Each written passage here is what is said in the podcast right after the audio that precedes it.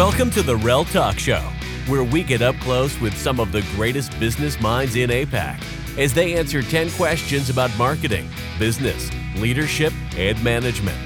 Discover how current trends combine with timeless marketing principles for undisputed business success and become a marketing leader to go beyond your farthest ambitions. So get ready for some real talk with leaders in 10 questions with your host, Vineet Rajan.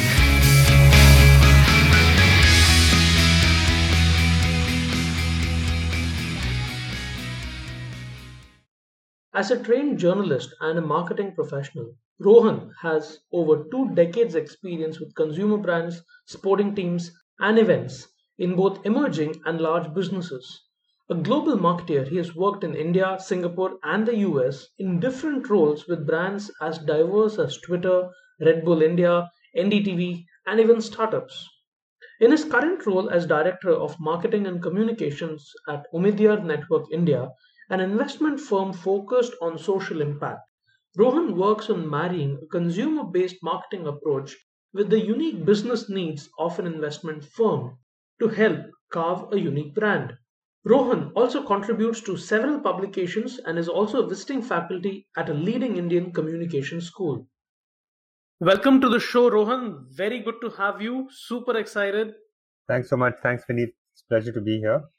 Rohan, I've known you for many years. Our association goes back eight to nine years, and I was part of a Bullet Club, and you were with Red Bull at that point of time.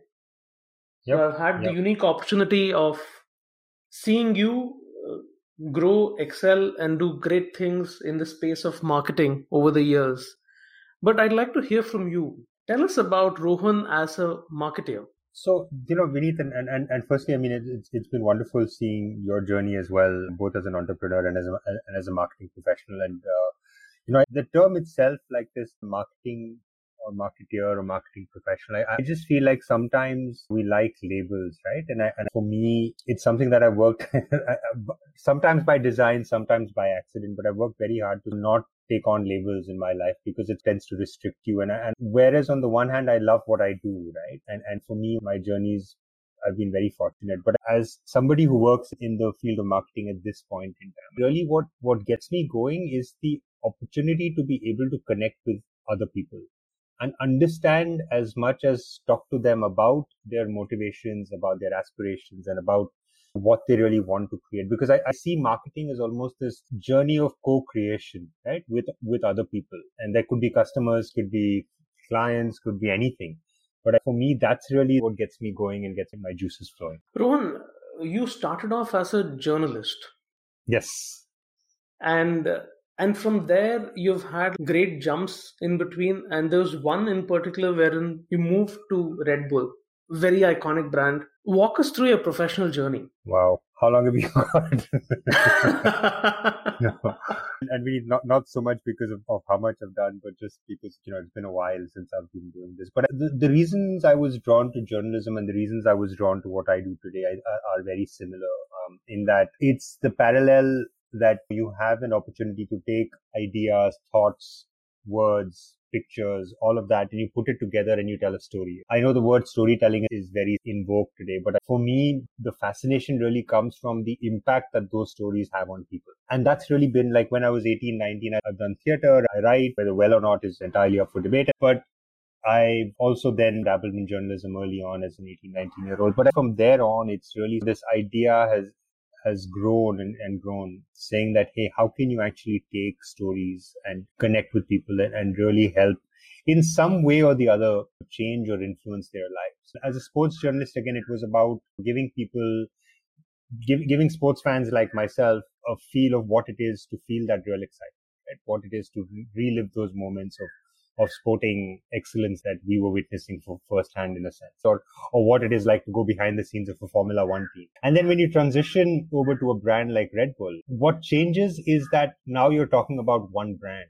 and you're talking about its extensive in a sense, body of work and, and, and its massive legacy and its brand promise, as, as, as we call it, you know, to the, to the public. But what doesn't change is, is the more important part is that you're still using the same tools you're still using stories, you're still using images. And obviously the, the, repertoire of tools available to you will expand or contract depending on the field and the brand. But by and large, those things, the general skill set required to, to, to implement those tools is inherent in journalism as well as in marketing. And then from Red Bull, it was, it was an amazing journey, really a massive education because as we say, Red Bull's not really a brand, it's a lifestyle. And, and, and, if you ask me, like, what's a brand that really still takes your breath away, I, I, have to put it right up there, right? And it's really this idea. And, and what we did at Red Bull really was, again, this, this whole idea of get people to understand your product, get people to try your product, get people to believe in your product and get people to become brand ambassadors or, or love the product. And that thing is something that I've learned is you can some, is, is you can take that across any brand, any sector and still make it applicable. And that is the biggest education that I've gotten from a brand like Bull, right? And, and I've tried then to take it to brands like Twitter, which is where I moved next, and then take it to my own startup where I was a, did a brand consultancy, where I was lucky enough to run a tennis team uh, in, in, the International Tennis Premier League. I ran, I ran a startup for somebody in health and wellness uh, for Ravi Krishnan in a company called Stepathlon.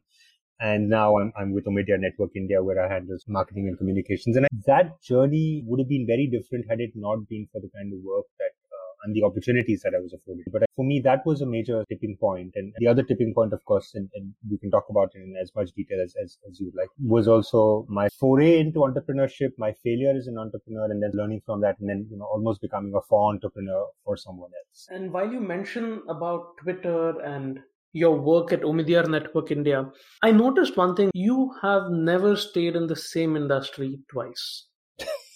so you started as a journalist, moved into Red Bull, then Twitter, then you got into brand consulting, got into this uh, startup where you joined as a joint managing director, Stepathlon Lifestyle. Yeah. You even taught I believe you're still a visiting faculty at yeah. SIMC. How have you handled the learning curves in each organization, different industry? So, so look, I've thought about this not self-indulgently, but I've thought about it in terms of learning, and and it comes down to two things: is me having played sport for most of my most of my life, and also my initial training in journalism. And wh- why am I talking about these two things specifically? One is like when you talk about sport, sport is about your team comes first. I mean, you could be playing a, a sport like tennis, but even there teams matter because who you have in your camp, what advice you're getting, what kind of training you're getting, what kind of nutrition you're, you're being provided all of that all plays a role. So teams in sport are supremely important. Roger Federer would not be Roger Federer had it not been for the team that he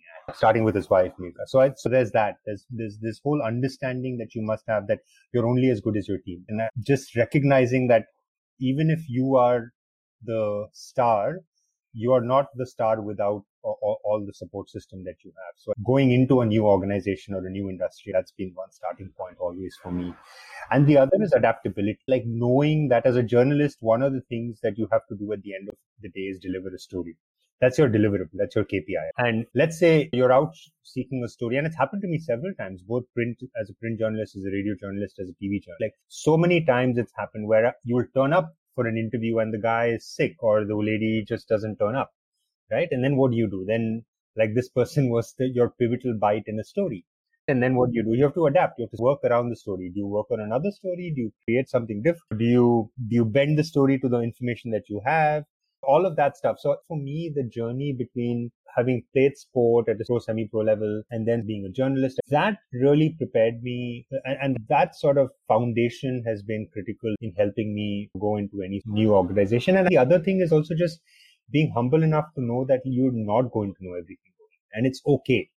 And again, the fourth thing uh, is just having the self belief that listen, yes, I missed this ball. Yes, you've gotten beat. The last three deliveries have, have beaten you because they moved away, but that's okay. They didn't get you out. You still have an opportunity to hit the next ball for a, for a single or four or six or whatever. Just having that self belief, backing yourself, saying that you can do this, you've trained for this. There's a reason why you're here. If an organization like Omidyar Network India or NDTV or wherever different parts of my career. If they've chosen you, they must have seen something. So back yourself as well.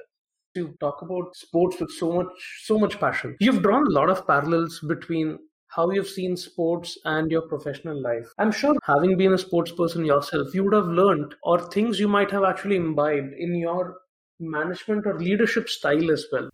Oh, uh, definitely. And I'll qualify this for those who are listening. Basically, when the English Premier League, of which I'm a huge, huge sort of consumer, when it goes into season break, at the end of every May and, and reappears up, until August. Like the joke is that my friends will always comment, "Oh, Rohan's, you know, Rohan's in a lull right now because it's off season."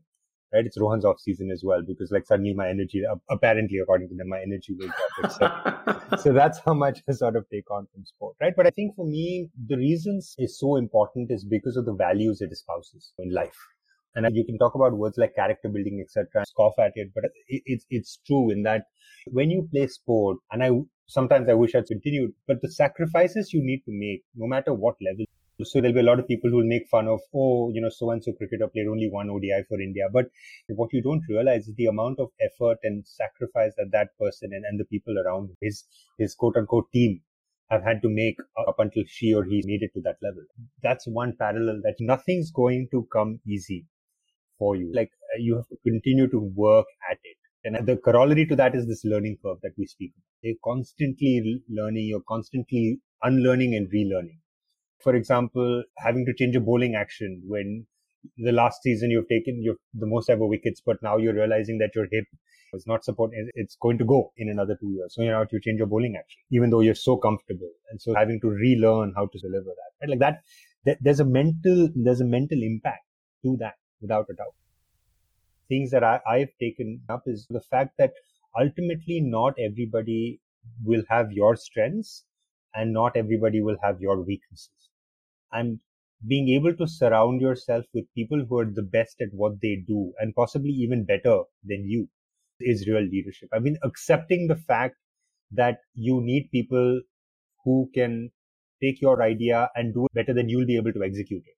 That's important being able to then help the, the future leaders within your team emerge is important. And we see that all the time. Why do teams struggle when big figures like, let's say, an Alex Ferguson leaves and Manchester United struggles? Why? Because there's no succession. So being able to create this in, internal sense of empowerment, right? Where people feel empowered, where they feel ownership to be able to deliver. Then, and the, and the third thing for me, what sport does is, is constantly pushing the barrier on what excellence is. Nobody's perfect. And let's start with that. But being able to constantly take yourself along with your team and by the grit and hard work of your teammates to be able to then rise above what you might have been able to do. Because the sum of the parts has always got to be um, more than the team itself, right? That, there's always got to be that additional depth. And for me, being able to do that is really, and, and, and I'll keep it as simple as that because ultimately it's, it's not about dynamics. It's not necessarily about politics, etc. It's about just putting a team of people together who philosophically gel and who understand that ultimately the team has to come above everything else. And and that's something that I've learned from sport. And, and, and for me, that becomes very, very valuable when you're building a team and putting things together. And again, I've been fortunate that I've worked with people and I've, and not just that, right? Beneath the other thing is important is that I've had the opportunity to learn it being a part of such teams because one is building teams yourself. The other is being, being a part of like being a team player to the people who included me in those teams through my career, right? Whether it was NDTV, whether it was Red Bull, those things are, are, are super critical. It was uh, very enlightening to listen to that, Rohan. Very practical, very realistic. When you talk about leadership, the way you defined it, it's all about empowerment. And yeah, the final yeah. bit I also kind of picked up on was how you're able to create a culture within the team and that's where leadership plays a key role yeah. because if you're able to create that culture where everyone is able to step up take responsibility ownership and yeah. you're able to give that to the team. Adding one more thing is also about taking chances on people. It's, it's about giving people enough space to fail. Like letting them know it's a safe space to fail, right? Try it. And if you pull it off, we're going to do something special. If we don't pull it off, that's fine. We, will go on. We'll dust ourselves up. And as Bruce Wayne's father says, do we fall so we can pick ourselves up again. In your stint where you're running uh, your brand consulting agency, Argonium Consulting, right? What what were the key takeaways for you? Especially you know having moved from the brand side of things to starting an agency. Yeah. For me the key takeaways was caring about people immensely whether they're your own team whether they are clients whether they are the end customer or the end whatever the consumers. Just caring about people keeping them central to everything that you do becomes important. I mean we talk about and, and again this is with due respect to absolutely everybody and, and with absolute humility. We talk about human centered design right? And I, remember reading a, a, a ppt somewhere and you know it said that our advertising campaigns are based on human centered design. And and I still remember thinking this was a few years ago when the term has really come into force. And it's like, before this, were you designing for trees? And I'm being very unkind, I know, but I, I feel like sometimes we forget in jargon and in statistics and data that ultimately this is all about people. So keeping people at the center of everything in that sense. And, and therefore having the pulse on aspirations, on, on fears, ideas, and everything that's going on around you becomes very important. Number two learning was being honest about the quality that you're delivering. A lot of times we'll deliver on something and we'll be like, oh, this is the best I could have done. But to an end consumer, a phone where the keypad doesn't work, even though it might be the best that you have done, isn't good enough. So why have you even then delivered that product? So if you're not going to deliver a quality product, and in this case, a quality product could also be an idea or, a, or, a, or an execution campaign, right? But so then don't deliver that campaign. No one cares that you had you were under budget, or or no one cares that you didn't have a budget that was that was enough if this is the best you could do and it's not going to have an impact, better not to do it because it's not really changing anyone's life. Like this realization was that, hey, and I knew this at Red Bull as well and, and, and at Twitter as well, but saying that nobody is waiting for your brand to say that, hey, what will Red Bull do tomorrow? Or I can't wait till Twitter comes up with the next thing. People move on with their lives. But, but having that realization that people will only start to care when you show them that you care and you show them that you care by delivering in a way that actually impacts their lives. And, and the third thing, which is allied to, to, to my earlier point, is never settle. Never settle for just saying that, okay, this is like, I've done the best that I can and let's do this. But keep in mind that ultimately you, you are responsible for your own legacy. It's like, if you settle, people will be like, okay, fine, this is settled. But then do you want to be associated with mediocrity or do you really want to be associated with doing something that was really, really high end? And and without making too fine a point of this right? Ultimately how people will remember you is up to you. And a lot of times you will deliver things in saying that hey given the constraints this is the best that we can do and and that's fine and we should do that. But i think you do that in a way that ultimately must represent you as well right? Because if you're going to put something out there you should be proud of that work. And when you string a body of work together that's your legacy. So so settling settling for something is okay, but if you make it a habit, it becomes it, it can certainly create a problem. Yeah. The crux of it is the the work you do is a reflection of yourself. Yeah. And that is something a lot of us kind of miss out on because somewhere the money aspect kind of takes higher precedence and you're trying to just do things so that you're able to meet the minimum KRAs or the KPIs that you kind of have for yourself or somebody set them for you. Mm-hmm. And you know, to that point, a lot of times, and I'm sure I'm guilty of it myself, but it's it's also about questioning like why does this KRA matter? You you want to touch X million people. Okay, so let's design an ad campaign that touches X million people. But why does it really matter? Right? Because starting and, and I don't mean to sound like like Simon Sinek, but but starting with that why is all critical. Dear listeners, we'd like to take a minute to put in a word from our partner and podcast host, Hubhopper. Hubhopper Studio is India's leading podcast creation platform. You can start podcasting with Hubhopper Studio and get your voice heard across platforms like Spotify, Gaana, Google Podcasts, Wynk Music, and more. So click on the link in the episode description or visit www.hubhopperstudio.com.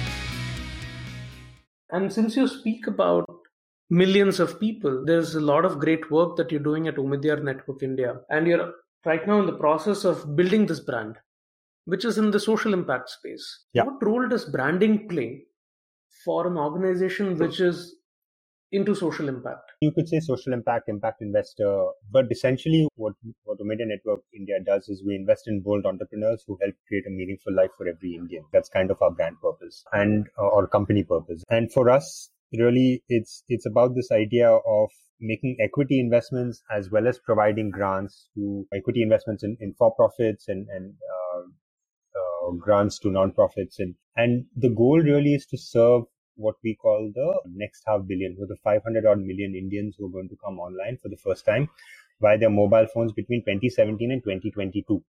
So the way we work is with, with entrepreneurs in private, uh, public and government spaces, right, in, in the sectors. And, and ultimately the definition of the entrepreneur is very wide.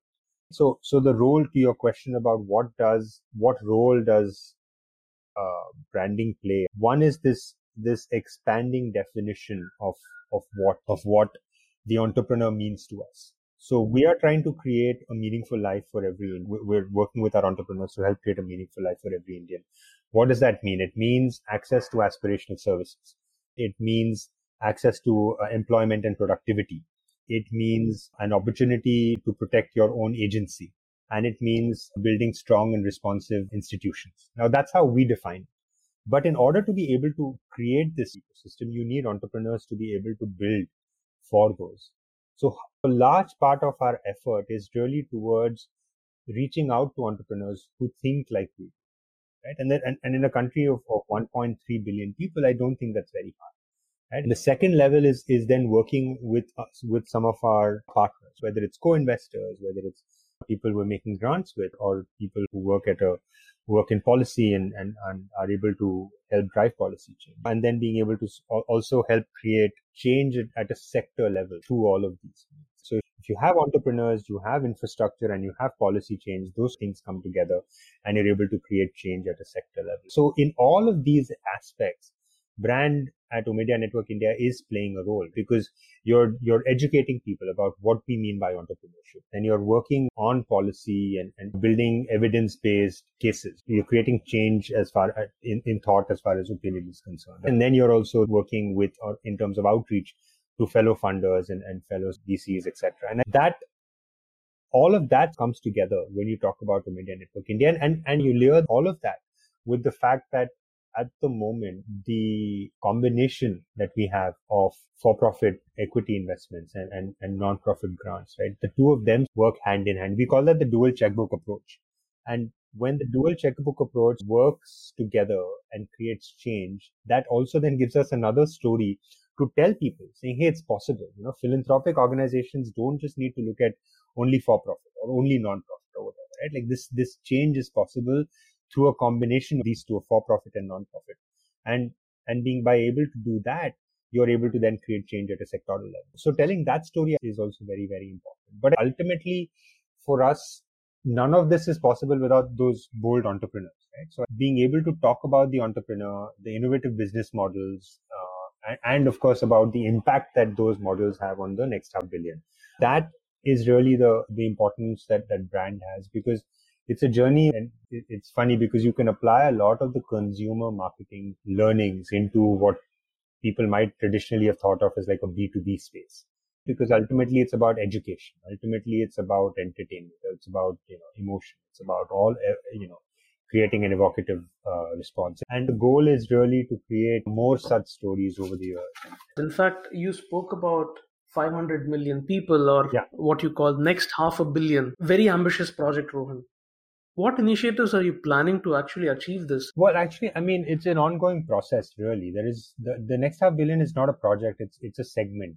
The segment for us, rather, is that ultimately this next half billion is the bottom 60% of India's economic distribution. And the goal really is to be able to help create a more inclusive India. A, the journey is one of inclusion. The journey is one of helping these people realize the potential of the internet is about helping create what we call tech for good solutions where people are able to get access to aspirational services, get uh, an opportunity for employment and productivity. It's about being able to, to connect them with government and, and help create strong and responsive institutions, give them a sense of agency. But at the same time, as you help introduce them into the world of technology. I think it's equally important to ensure this concept of responsibility, like protection from the vulnerabilities of technology as well. So ensuring that when it comes to things like privacy and when it comes to things like safety and security on the internet, all of those are also taken care of. the, the, the journey therefore is one of ultimately what we call, you know, good tech. Uh, this tech for good, which is creating, helping them realize the potential of the internet, but also this responsible tech. So tech for good plus responsible tech will give us good tech and which is what we talk about, like good tech, har zindagi behtar. Let's focus on that. And that's really the objective in that sense, right? Like the next half billion need to be able to tap into the power of the internet. And, and why is that important? Because, hey, the internet was created for people like you and me, Vinny. Like the first 300 million. Like, for example, most of India consumes content on the non-English internet right? But majority of the content that exists and it's changing very quickly, thankfully. But majority of that, of the content right now is in English, which is obviously a problem. So being able to correct those things, then let's say, for example, the ba- other barriers that exist. Take, for example, cultural context. So the shopping cart, uh, uh, we all see this shopping cart symbol when we go for, on e-commerce sites. But if you've been to Dhanbad, I can guarantee you there is no supermarket in Dhanbad that has a shopping cart. They will not understand. So how do you change their, their cultural context? And, and we live in big cities, but still we, we know for a fact that in the next half billion segment, not all women have equal access to technology or mobile phones even, right? So how do you change that? For example, when you're able to use mobile phones and empower women, they will do better, whether it's taking financial decisions or whether it's taking personal hygiene and, and health decisions like pregnancy, etc. All of those will be impacted. You cannot do without creating a tech, creating infrastructure. So this goes back to the dual checkbook that I was talking about, creating sector infrastructure, right? You cannot do that, right? So we then work like uh, open digital ecosystems, creating India Stack would be an example of that, right? So being able to create health stacks, for example, working with NHDM and stuff like that. So that's the continuum in a sense, right? Of, of, of the kind of work that we're doing. And, and then informing that with the correct data. Like, for example, we did something called the State of Aadhaar report in 2019. Obviously, last year we couldn't do it door to door, but 170,000 households the largest Aadhaar survey in, in, of its sort. And, and that data told us a lot. It told us that Aadhaar has done a lot of work for inclusion, but there's still work to be done for those who are most vulnerable. We would not have had that. And then that's, that hopefully will be able to help inform policy better, right? Because otherwise you don't have necessary data. Being able to work across that continuum has been tremendously satisfying for me as well. And if we have a minute, I just want to also touch upon a couple of other things that we're doing when I spoke about the consumer uh, marketing approach. What I mean by that is ultimately, and I've spoken about this a little bit, uh, but but ultimately, look, we talk about B two B, we talk about B two C, we talk about D two D two C, and and ultimately the the goal is that it doesn't matter what precedes and follows the two in between, but ultimately both those sides are people they're people who have motivations. They're people who have aspirations. They're people, people who have emotion and people who have feeling. And we have it too, assumably, right? As marketers. And, yeah. and, and, and the goal, the goal is we can, we understand people. What you really need to get into is ultimately, if I am, if I am sitting in a, I don't know, if I, if, if I'm doing B2B marketing, right? There's, there's somebody sitting in an organization. Why would she or he want to listen to me. Forget designation, forget the, the brand that's there. But ultimately, what is it about?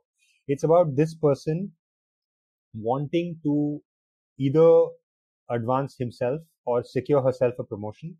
I, I know I'm being very blanket, but just illustratively, right?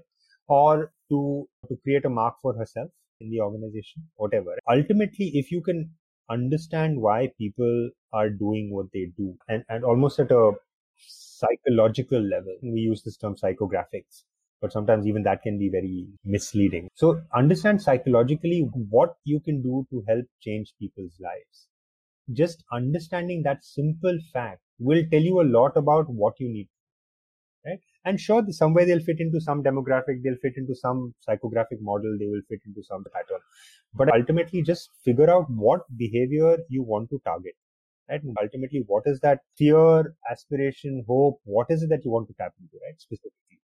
And once you've done that, it doesn't matter whether it's a direct to consumer brand. You could be like a, a very high end, high tech SaaS product, but ultimately that to me is, is, is very, very critical. And that's what we're trying to do at Omidyar Network India, right? Like it's to say that, hey, how can we talk to these people? If you're an entrepreneur that like us is trying to help create a meaningful life for every Indian, then we want to hear from you right? So, so it is incumbent on us to tell you about what we mean by helping create a meaningful right? Earlier this year, we've launched our refreshed investment thesis. And plug over here for you can go and check it on the website. But also for the first time ever, we we articulated our grant making thesis.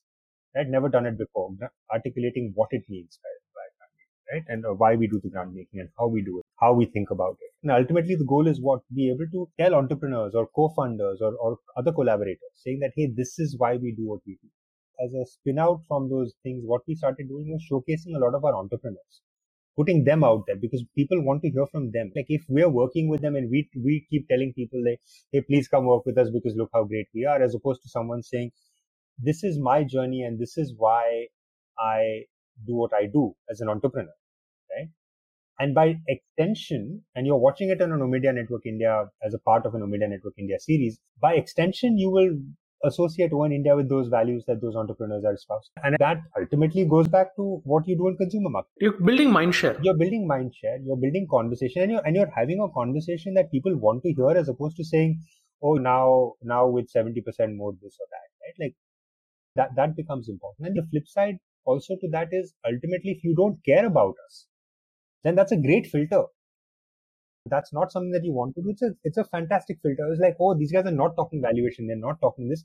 I don't want to hear them, which is great, which is fine too, because everything has its place and to each his own. And the other thing that we also do at, at, at One India is matters that people may not specifically have the mind space for. For example, privacy. You don't hear about right to privacy as a, as a conversation amongst the, the Aam Janta, especially the next half billion, right? So what we did in 2019, we partnered with Neelesh Misra, who I think is, you know, fantastic uh, storyteller, amongst the best that India has uh, to offer. And we partnered with him, with Big FM across 58 markets, and we created a 13 minute show called Zindagi Mobile, right? 10 episodes, ran over 10 weeks as an experiment. And what we did was to the next half billion, we, we ran stories in terms of, hey, here are the things that technology can do for your life. This is how you should be careful and how you can guard yourself against the, the vulnerabilities the, that, that technology exposes you to.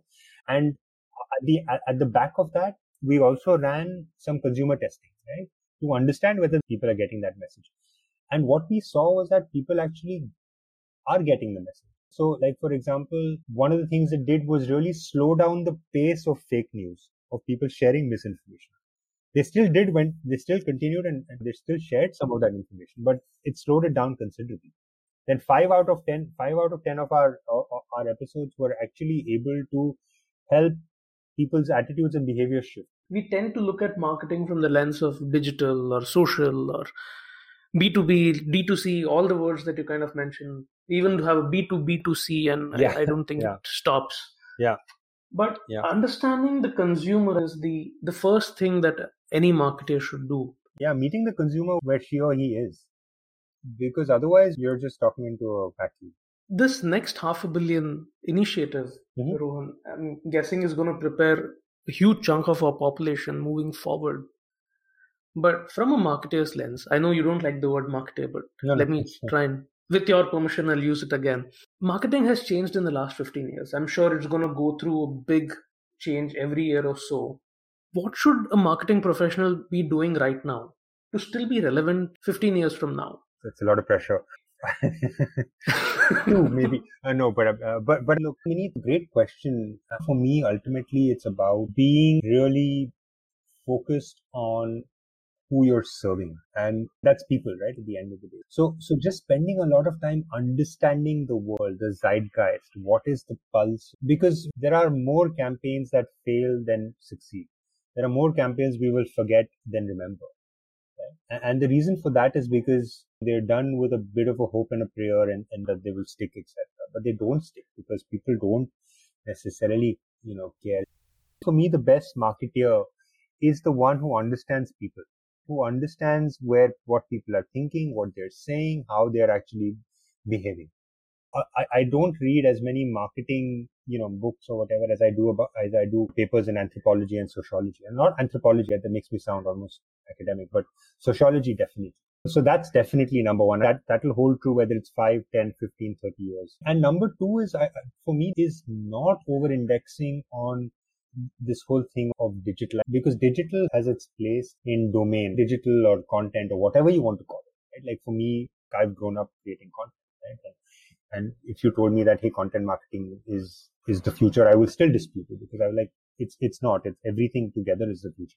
So if you're doing digital marketing and it's important to pull out and see the bigger picture, like saying I might be a Google AdWords specialist, but ultimately what is it delivering? Like if I cannot see up the funnel and down the funnel, then, then there's a problem. I'll give a far more, far, far straightforward example. If you're a car company and you have a story that comes out on the front page of the biggest newspaper, in this case in our country would be, uh, English daily would be Times of India or, or in Hindi it would be, uh, you know, Dainik Jagran. And if you're on the front page of either of those two papers, but you don't sell a single unit extra of an automobile, what's it worth?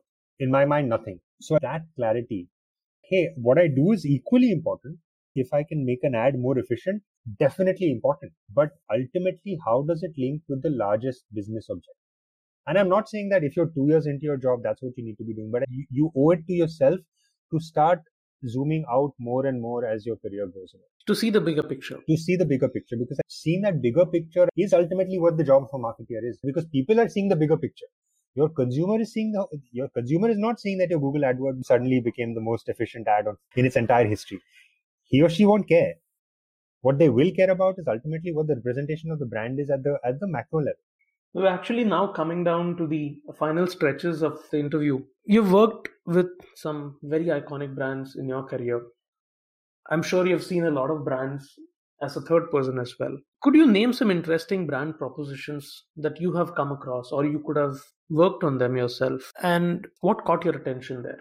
Yeah, so I, one I do want to name that I worked on is, is Red Bull Campus Cricket, right? And it's I, essentially an idea that three of us came up with in a conference room in Red Bull, in Red Bull India's Bombay office, and now is I think in eight or nine countries. And I can I can actually name the people who have played there, right? Like Ngidi, Aiden Markram, KL Rahul, name that most listeners will be familiar with, Mayank Agarwal from Jain College. All of these guys have played this tournament, right? And, and in fact, Mayank Agarwal was, was rediscovered. KL Rahul was also rediscovered by Vijay Bharadwaj, who was the selector then for Karnataka, who happened to come for one of our games and saw him playing and then reselected him back in the Ranji Trophy uh, wow. squad right, okay. for, for Vijay Hazare. And so that's something I'm immensely proud about because it goes back to the fundamental of the brand, saying that, hey, the brand stands for giving wings, that giving a platform for people's dreams. And campus cricket was right there in that zone, right? being able to really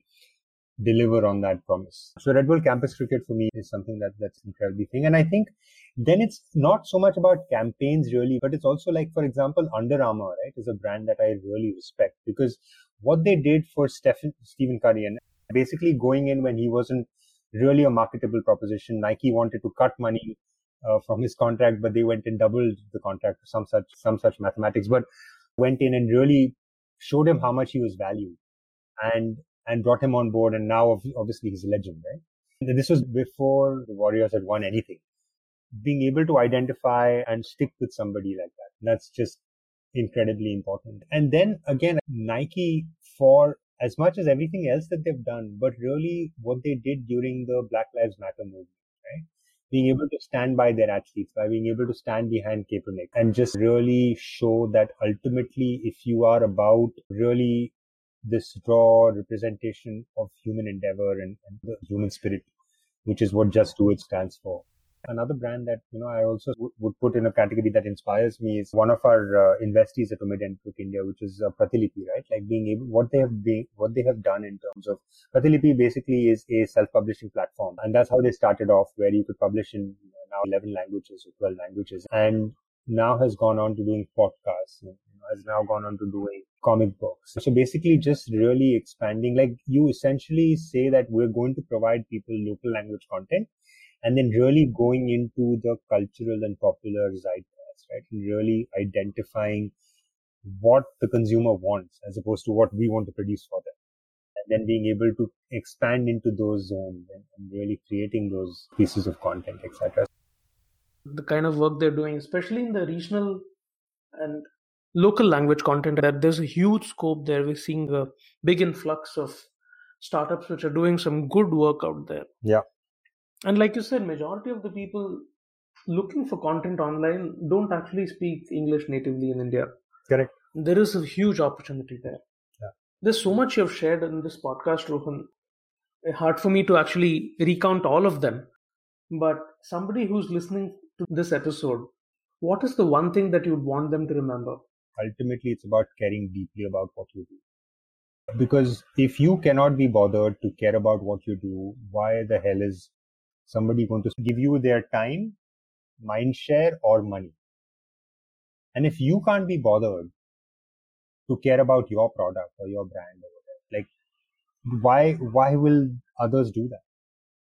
So caring deeply about what you do, I think, is fundamental because it's really about believing in what you do and, and caring deeply because ultimately otherwise you're trying to hoodwink the public. And if you're trying to hoodwink the public you will get caught sooner rather than later. Just respect people like be respectful to people be genuine uh, about what it is that you do. And ultimately look at the end of the day you just want to leave the world a better place. If you can put a smile on someone's face by all means you should do it. But i'm just saying that care about care about it enough that you know you, you will be able to transfer that that sense of passion to the person who's going to spend time or, or money on it. Thanks a lot, Rohan.